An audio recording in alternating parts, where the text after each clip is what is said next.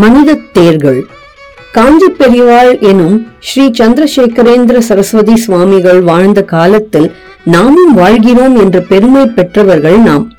நடமாடும் தெய்வமான சுவாமிகள் இந்தியா முழுவதும் ஆன்மீக பயணங்கள் மேற்கொண்டு இந்து மத பெருமைகளை மூலை முடுக்கில் உள்ள சிற்றூர்கள் பட்டி தொட்டிகள் இவைகளில் வாழ்ந்து கொண்டிருந்த பொது ஜனங்களுக்கு உணர்த்தி அவர்களுக்கு விழிப்புணர்ச்சி வழங்கியதை எவராலும் மறக்க முடியாது.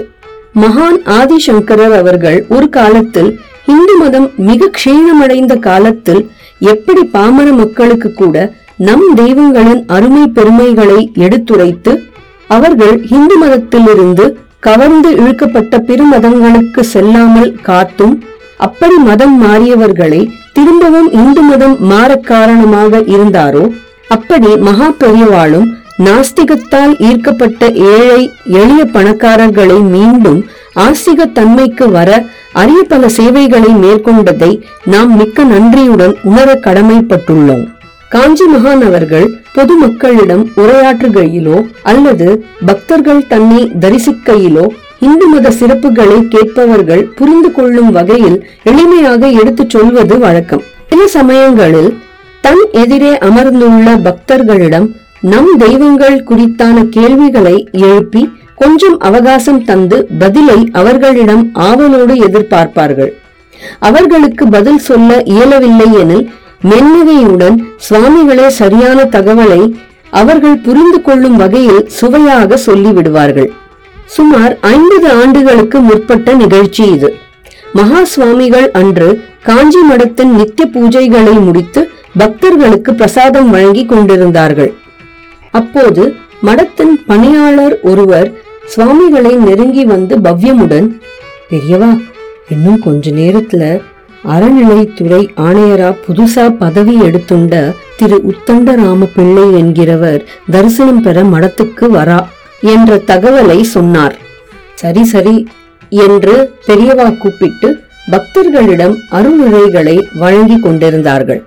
சற்று நேரத்திற்கெல்லாம் பக்தர்கள் அங்கிருந்து புறப்பட்டவுடன் ஏகாந்தமாய் பெரியவாள் அமர்ந்திருக்கையில் புதிய அறநிலைத்துறை ஆணையர் தம் சக அதிகாரிகளுடன் உள்ளே வந்தார்.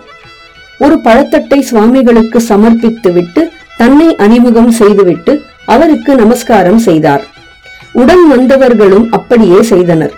பிறகு அவர்களிடம் பெரியவாள் தமிழகத்தில் உள்ள ஆலயங்களின் தேர்கள் புனருத்தாரணம் குறித்து சில தகவல்களை கேட்டறிந்துவிட்டு சில ஆலோசனைகளையும் அருளினார்கள். இப்படி பெரியவாள் பேசிக் கொண்டிருக்கையில் ஆணையரை பார்த்து இப்போ நான் ஒரு கேள்வி கேட்கட்டுமா? என வினவினார். அதற்கு பணிவுடன் ஆணையர் தலையை ஆட்டினார். ரொம்ப வருஷங்களா? பெரிய சின்ன கோவில்ல இருக்கிற தேர்கள் எல்லாம் நன்னா உற்சவமாகி ஓடிண்டு இருக்கு. எல்லா தேர்லையும் அம்மன் அம்பாள் அல்லது தாயார் சமேத தேவதைகள் வீற்றிருப்பர். ஆனா சில தேரு மனுஷாலா பிறந்து தெய்வாம்சம் பெற்றவாளுக்கு இழுக்கப்படுறது. அப்படி எந்தெந்த பேருக்கு எந்த ஊர்ல தேரோட்டம் நடக்கிறது சொல்ல முடியுமா? ஆவலோடு இந்த கேள்வியை எழுப்பி பதிலை எதிர்நோக்கினார்கள். அப்போது தரையில் ஒரு குண்டூசி விழுந்தால் கூட அனைவரும் கேட்கும்படியான மௌனம் நிலவியது. ஏனென்றால் அதற்கான பதிலை ஆணையர் உட்பட அனைவரும் அறியாது இருந்ததுதான் காரணம். அச்சூழ்நிலையை கலைச்சூடும் வண்ணம் புன்னகையுடன் பெரியவாளே இப்படி பதில் சொன்னார்கள்.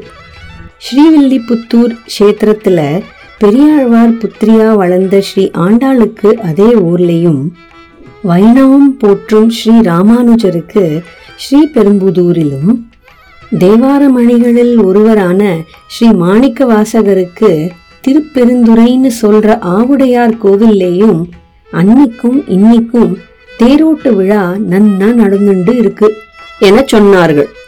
பெரியவாள் தரிசனத்துக்கு அன்று வந்த ஆணையர் உள்ளிட்ட பணியாளர்கள் அடைந்ததோ அளப்பற்ற மகிழ்ச்சி. சுவாமிகள் ஆசிகளோடு அவர்களுக்கு கிடைத்தது ஒரு அரிய தகவலும் தானே திருமதி கீதா சுப்பிரமணியன் மணிப்பாக்கம் சென்னை. ஜெய ஜெய சங்கர ஹர ஹர சங்கர.